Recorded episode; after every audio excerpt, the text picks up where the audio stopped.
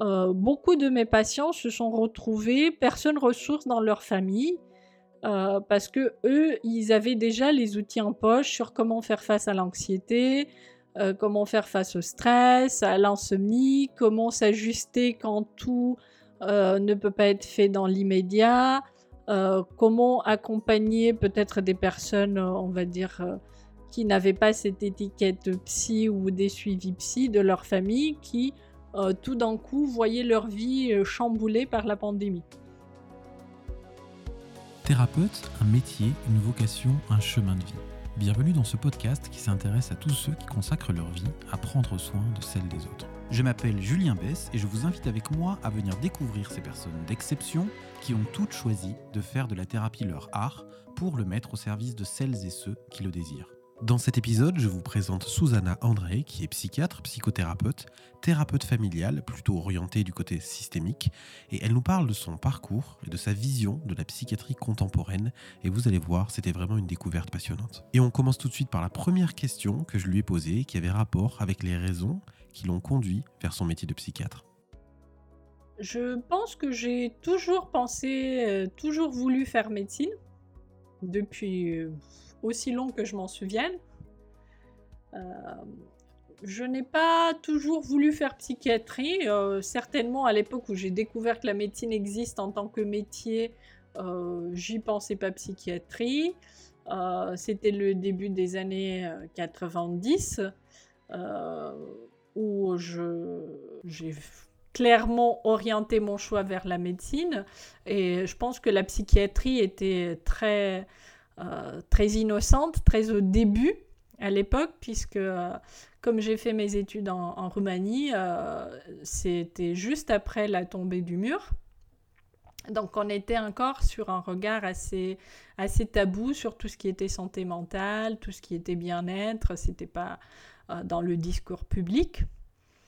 en revanche, j'ai beaucoup passé du temps pendant mes années de fac. Donc, euh, faut savoir qu'en Roumanie, les études de médecine sont, euh, ont suivi le même format qu'en France. Euh, d'ailleurs, je pense que c'était le système était inspiré par le système français, tant dans l'organisation de soins que dans l'organisation des études.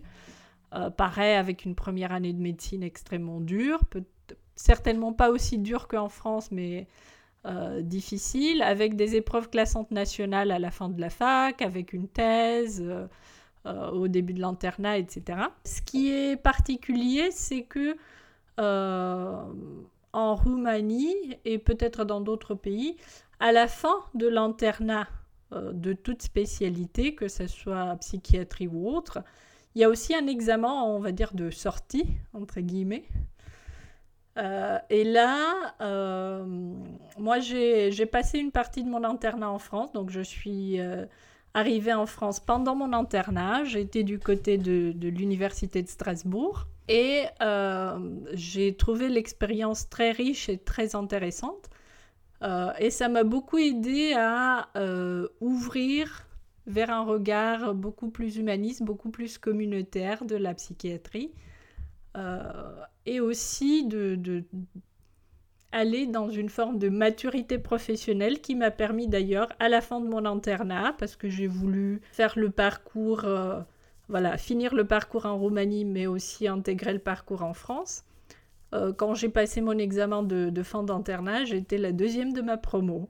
Ouais, félicitations. voilà, c'était une sacrée fierté. C'était un, un petit moment où j'ai pu me dire, ben, j'appartiens aux deux systèmes et je peux faire euh, des choses qui, qui, sont satisfaisantes pour moi en tant que professionnel et puis reconnues euh, d'une qualité euh, suffisante par autant le système roumain que le système français. Ouais. Et comment s'est fait le choix de la France, du coup, pour venir passer ton internat? Ben, Je pense que ça comptait beaucoup, justement, que le système avait à peu près les mêmes valeurs, en tout cas les mêmes, la même morale, l'orientation vers euh, une psychiatrie euh, humaniste, vers un système où euh, on va prendre en charge d'une manière adaptée à chaque cas et non pas comme dans les systèmes un peu plus capitalistes, libéraux, comme aux États-Unis, en fonction des revenus de la personne. Et c'était quoi ton meilleur souvenir dans ce parcours de formation là, si tu devais en choisir un seul? Oh, ça sera difficile de choisir un seul. Parce qu'il y, a eu, y a eu tellement de, beaux moments. Euh, je pense que euh, le meilleur doit être euh, une fois que je me suis lancée dans le parcours de, formation de thérapeute systémique à hum, découvrir, à être soutenu par, par mes formateurs en tant que approche complémentaire et non pas divergente à la psychiatrie. Et là, je, je dirais qu'en grand moment, c'était la rencontre avec Dr Reynaldo Perron qui, qui était aussi, lui, psychiatre et un, modèle de comment on peut marier les deux, les deux métiers. Oui, j'imagine. Et comment s'est fait ta rencontre du coup avec euh, l'institut euh, de formation du, docteur Perron Alors, euh, ça faisait déjà trois ans et demi que j'étais en formation de thérapie familiale et intervention systémique et je cherchais à développer un peu plus ma pratique systémique. C'était en coup de chance, je dirais pas complètement au hasard parce que je suis une grande curieuse. Du coup, je suis partie à la recherche de euh, d'autres euh, endroits de formation, d'autres sites de formation pour enrichir justement mes formations et ma, ma pratique euh, et mes connaissances. Et je suis allée dans plusieurs colloques.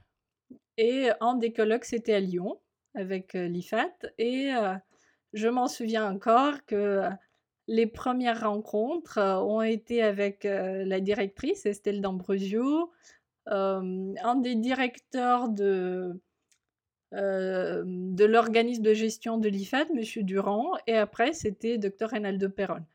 Donc c'était ces rencontres-là, et puis l'accueil et l'atmosphère qui m'ont fait décider de voilà, passer à une prochaine étape de ma formation auprès de l'équipe de l'IFAT à Lyon. Voilà, j'ai pris à peu près six mois pour explorer euh, d'autres écoles de formation. Je suis allée en Suisse aussi. Et, là, j'ai fait des rencontres extraordinaires aussi. Euh, j'ai lié des amitiés, j'ai découvert des écoles de formation qui font des choses très intéressantes.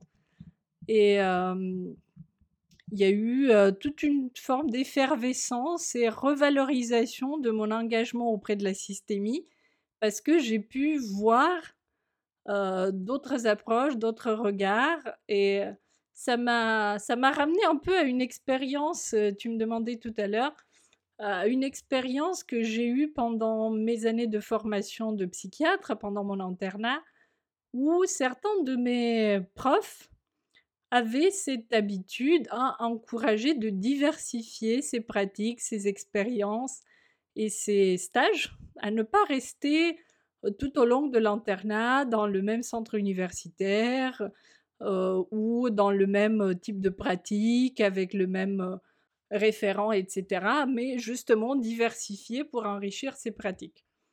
Et là, je me suis dit, mais en fait, dans la psychothérapie, c'est pareil plus on, a des regards riches et complexes, plus on va être des meilleurs praticiens parce que ça va nous permettre de ne pas glisser dans le dogmatisme ou dans un, regard unique et dans un avis linéaire, mais plutôt dans quelque chose qui est autant solide, mais aussi personnalisé pour ce qui sera notre pratique, mais pour ce qui est la résonance personnelle aussi.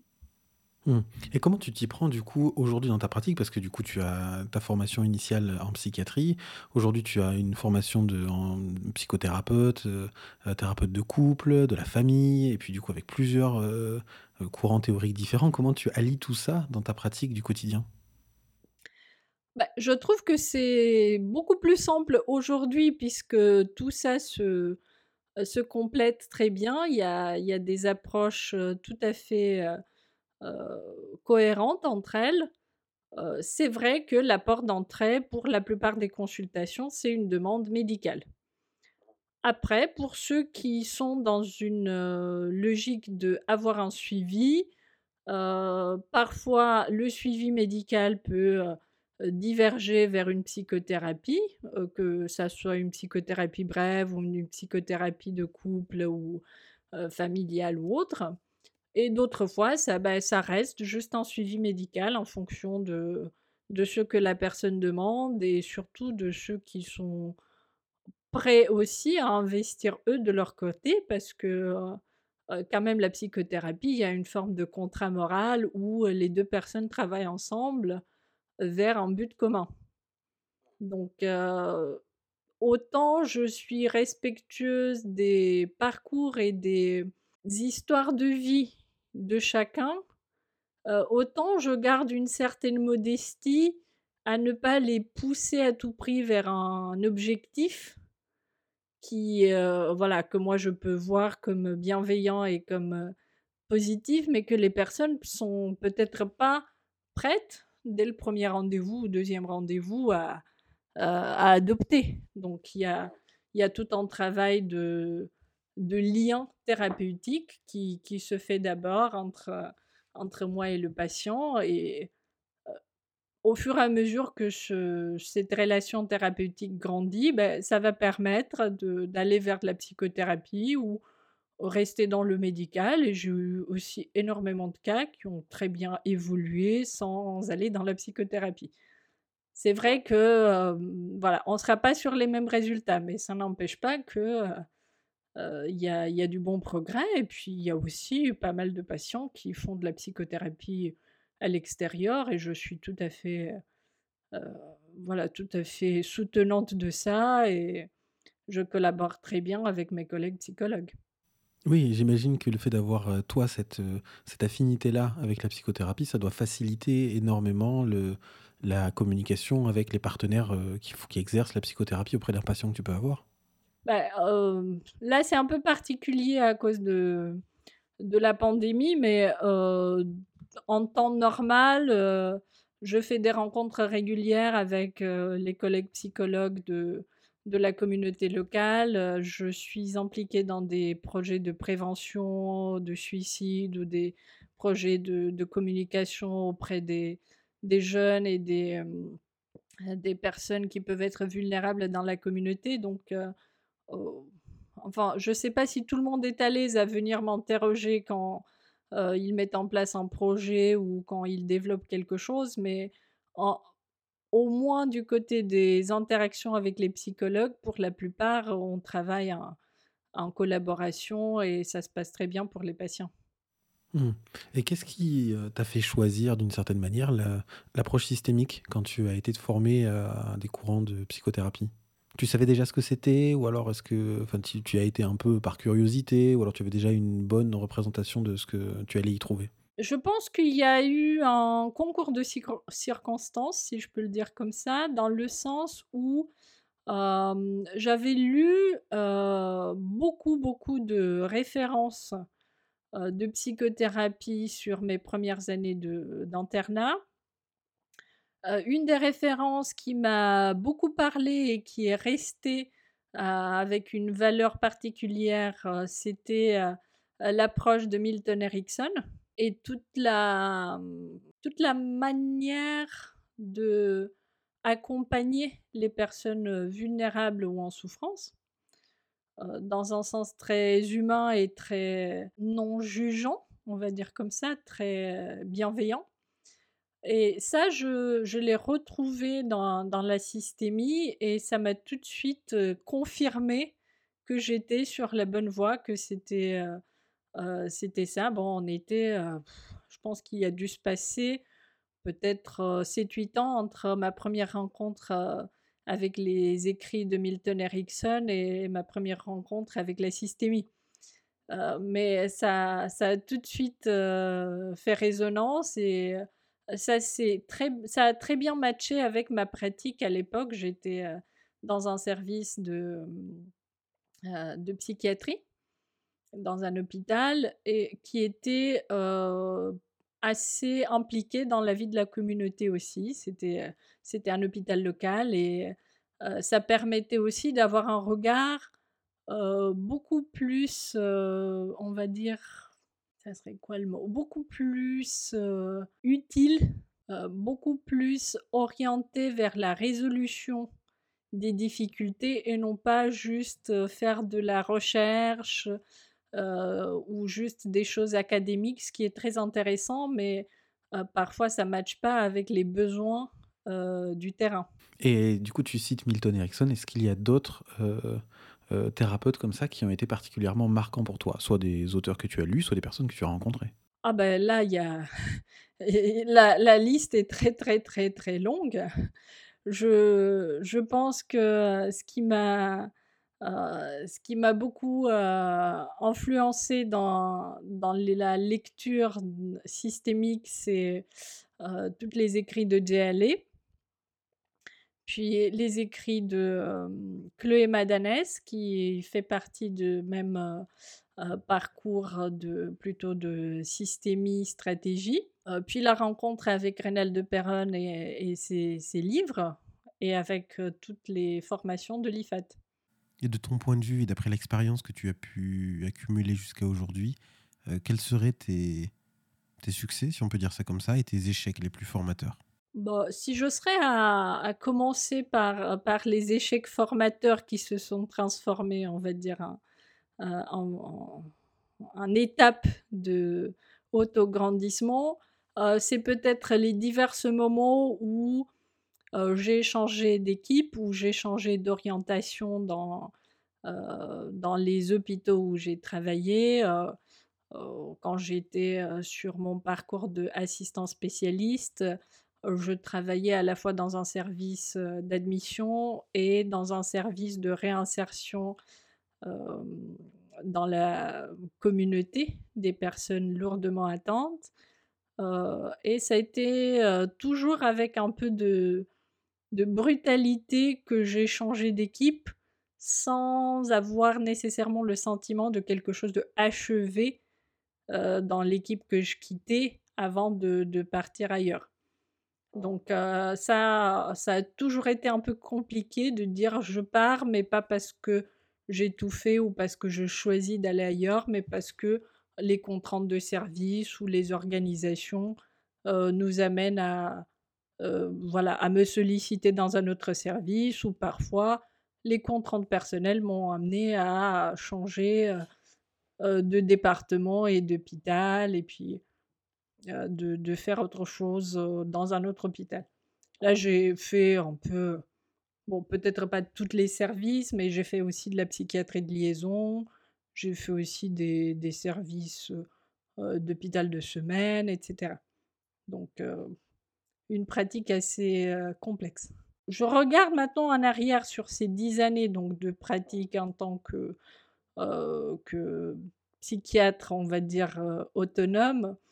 ce qui a été le plus valorisant, c'était les, les échanges et les rencontres avec les patients eux-mêmes, que j'ai peut-être vu autrement depuis que je suis en cabinet libéral parce que le rythme n'est pas le même. Je, et puis les relations sont beaucoup plus personnalisées que dans une institution où autant moi je suis un des psychiatres, des nombreux psychiatres qu'un patient bipolaire peut voir dans sa vie, autant un psychiatre va avoir tendance plus à être regardé comme un numéro de dossier ou comme un cas à suivre et moins comme une personne en souffrance. C'est pas moi plus que quelqu'un d'autre, c'est le système qui nous, euh, qui nous met dans, dans, cette machine un peu industrielle et euh, c'est une des raisons pour lesquelles j'ai préféré aller vers du libéral. Tu as l'impression que tu rencontres beaucoup plus les gens dans ce cadre-là, quoi, ou que la rencontre est plus signifiante? La rencontre a une autre valeur humaine, je trouve. En tout cas, moi, je donne une autre valeur aux rencontres humaines que je, je fais au cabinet ou même dans, mon job de coordinatrice, j'arrive, j'ai suffisamment de, liberté et d'autorité déléguées par les institutions aujourd'hui pour imprégner de un peu plus de humanité les, accompagnements. Ce qui, ce qui me revient là, monsieur, c'est un regard subjectif du moment.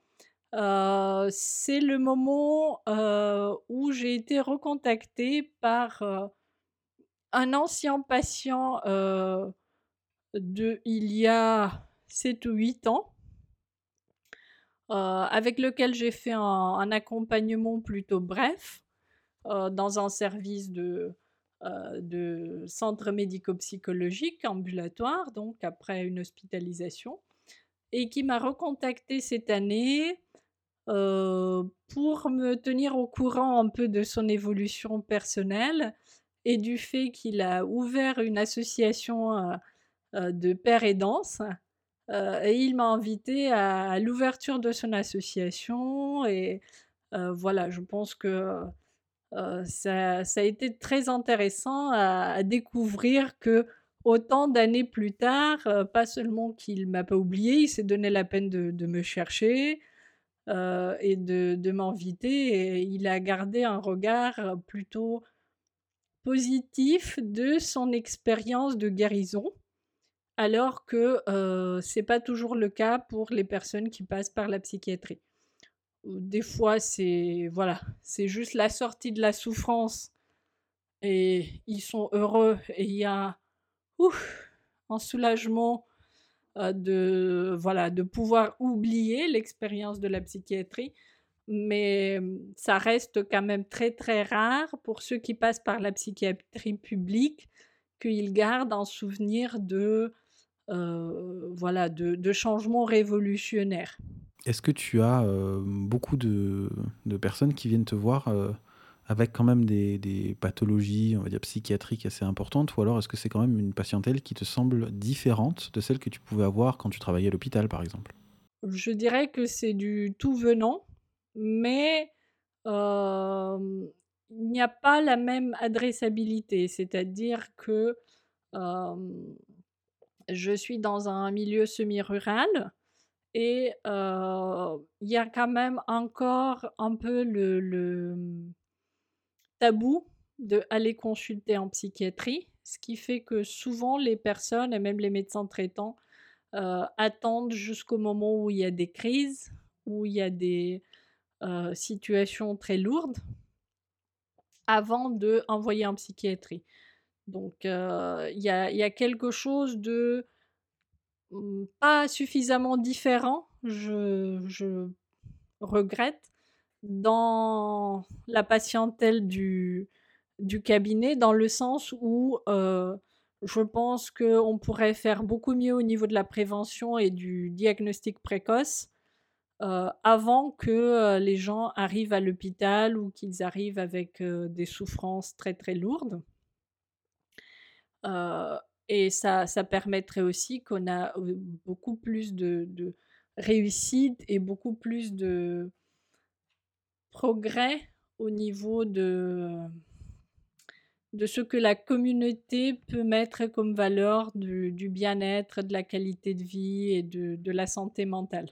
Oui, ce que j'entends un peu, c'est qu'on t'appelle un peu euh, quand il y a déjà le feu dans la maison, quoi. Donc euh, tu as une intervention un peu pompier, si je peux dire ça comme ça. Oui, un peu. Après, ça, c'est toute, euh, toute la particularité de la psychiatrie en France aujourd'hui, c'est-à-dire que euh, on est de plus en plus démunis au niveau des, effectifs, que ce soit à l'hôpital ou à l'extérieur, que ce soit des médecins ou même des infirmières. Euh, ce qui fait que euh, il y a toujours un, équilibrage assez délicat à faire entre encourager les médecins traitants ou la communauté tout court de, de s'adresser aux professionnels de santé mentale ou même psychologues, paramédicaux, autres, euh, parce que, mmh, voilà, on fait de la prévention, on fait euh, des, actions de communication, mais la réalité, c'est que le système ne peut pas toujours absorber toutes les demandes.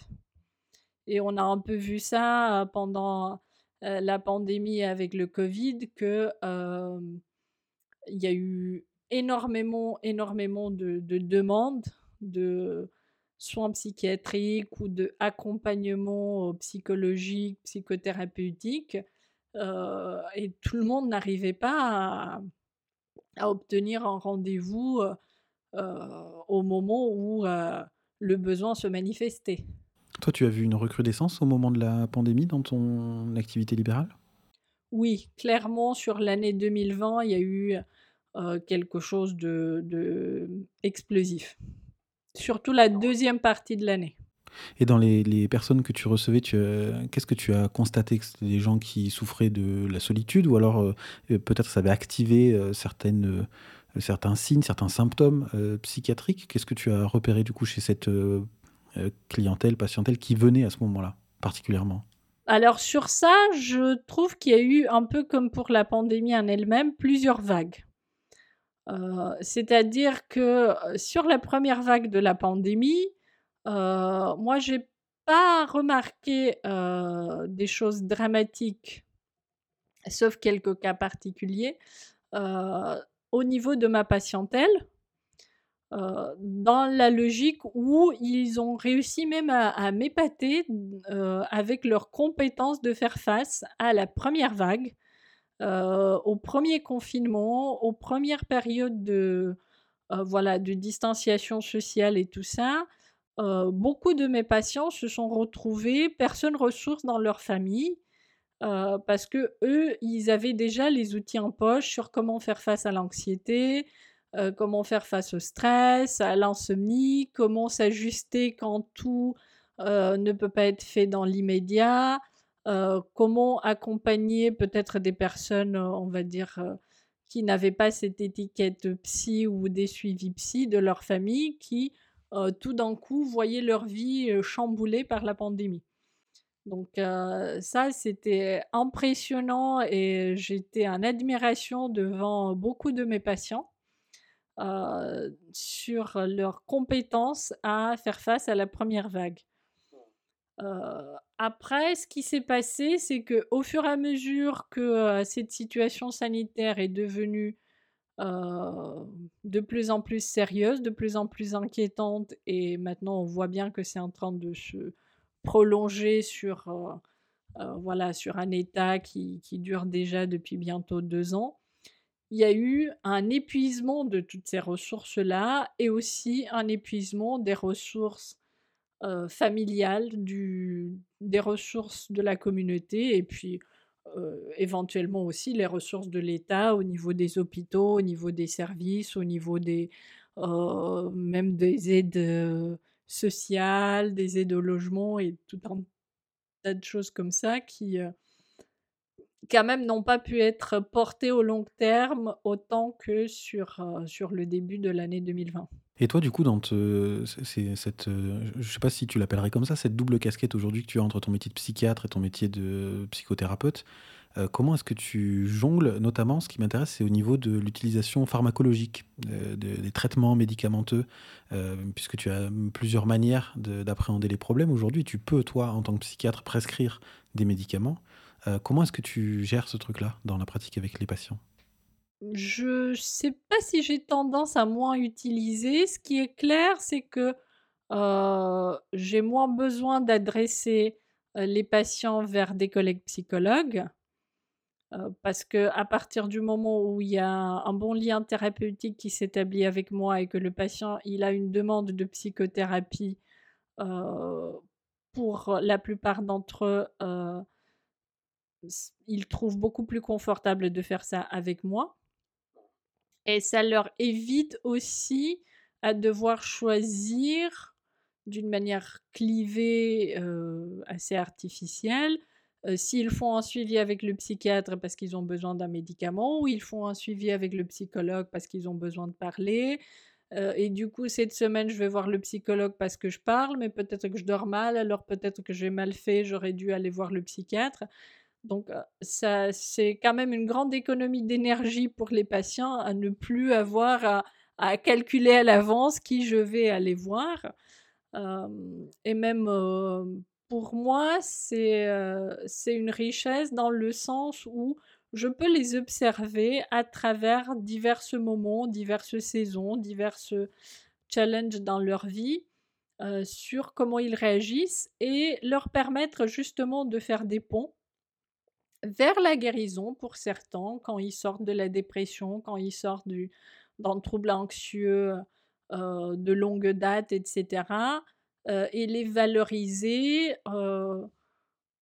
comme personne tout entière et non pas juste en tant que psychologue ou juste en tant que médecin, mais voilà, avec le doute que peut-être il y a eu des ondes d'ombre où on ne s'est pas préoccupé de regarder. Il y, a, y a quelque chose de beaucoup plus riche dans le regard et rassurant par cette richesse parce qu'on est sûr qu'on n'est pas passé à côté des choses. Ouais, j'imagine que ça doit être vraiment quelque chose de très apprécié par tes, tes patients. Le, fait que tu puisses répondre sur plusieurs euh, domaines euh, et que du coup, ils vont pouvoir se baser sur la confiance qu'ils ont établie avec toi, sur l'alliance thérapeutique qu'ils ont établie avec toi et que toi, tu vas pouvoir répondre en utilisant ce qui, ce qui leur correspond le mieux, quoi. Ça fait partie des, différences euh, qui peuvent être amenées par un accompagnement de psychiatre après, ça dépend aussi de, du profil de chaque patient. Il y a des patients qui préfèrent avoir un espace un peu plus intime et un peu plus nourri, on va dire, avec un psychologue qui va séparer ça de tous les aspects médicaux, de tous les aspects un peu plus pragmatiques, je ne sais pas, comme par exemple les arrêts de travail ou des affaires comme ça. Il y a des patients aussi pour lesquels j'ai eu quelquefois des échecs. Ce n'était pas possible de faire les deux parce que quand on arrivait à un point, je, pense à une dame qui avait une soixantaine d'années, elle était jeune retraitée, et quand on arrivait à un point difficile sur la troisième séance de, psychothérapie et que elle avait besoin de mobiliser, de, de mettre autre chose en, euh, action, euh, elle, a, elle a carrément euh, fait un, faux mouvement en abandonnant aussi le suivi médical alors qu'elle en avait besoin des deux. Du coup, ça n'a pas été un échec dans le sens où elle a arrêté toutes les suivis. On s'est revus 4-5 semaines plus tard. Donc il y a eu une petite pause et on a pu remettre les choses au clair. Et on a pu se dire qu'en fait, euh, à elle, ça convenait pas l'idée qu'elle va faire tout avec la même personne parce que elle avait un fonctionnement du tout ou rien euh, qui justement euh, nécessitait de mettre en place d'autres stratégies plutôt à faire de manière complémentaire et que la psychologue faisait son travail et que peu importe ce qui arrivait, ça ne mettait pas en danger son suivi médical. Et si je te pose une question un peu plus personnelle, tournée vers l'avenir, c'est quoi les prochaines étapes pour toi? Ou, Si tu regardes vers l'avenir, qu'est-ce que tu aimerais accomplir d'autre? Je pense que je suis sur, sur la voie qui me convient très bien, mais ça pourrait aller beaucoup plus loin dans le sens où, pour moi, l'orientation de la psychiatrie vers la psychothérapie m'a amené à développer beaucoup plus tout ce qui est les stratégies de, prévention et de détection précoce, autant des maladies mais aussi des risques psychosociaux. je suis impliquée dans des projets de prévention de, harcèlement. J'ai été très investie dans des euh, dans des recherches et des présentations sur le burn-out, des choses comme ça. Donc euh, moi, je vois l'avenir comme une continuation de ça euh, auprès de la communauté. Surtout, je, je suis très investie et j'apprécie beaucoup le retour dans ma communauté et, la valeur que ça peut avoir sur les personnes. Et après, je sais pas, y a je, laisserai aussi l'avenir me surprendre et puis euh, je me fais confiance dans mon côté curieux à, découvrir d'autres euh, d'autres éléments qui, qui puissent m'intéresser. comme, je sais pas, la formation ou la transmission des savoirs, par exemple sur des stages en cabinet des jeunes psychiatres ou des jeunes externes, des choses comme ça. Que j'avais déjà connu quand j'étais assistant spécialiste et que je peux faire à un autre niveau maintenant. Je pense que ça t'ira comme un gant. Et pour une dernière question, euh, il y a un film que j'aime beaucoup qui s'appelle Retour vers le futur, euh, du coup où tu peux monter dans euh, la DeLorean, activer le convecteur temporel, et soit aller dans le futur, soit remonter dans le temps, aussi loin que tu veux. Est-ce qu'il y aurait euh, des, endroits, des moments dans lesquels tu aimerais aller si tu avais cette machine-là? Et la deuxième question, c'est si tu pouvais remonter et aller voir euh, ton toit quand tu étais enfant, est-ce qu'il y a un conseil que tu te donnerais? Alors, moi, avec moi-même dans mon enfance, je pense que euh, je me conseillerais d'avoir un peu plus confiance en moi et chercher les aidants autour de moi pour construire avec, cette, avec cette confiance et avec les, les personnes disponibles autour, même si je l'ai fait dans, dans, mon parcours autant personnel que professionnel, je pense que j'aurais pu faire plus. et au niveau du, du retour dans, dans le passé ou avancer dans le futur,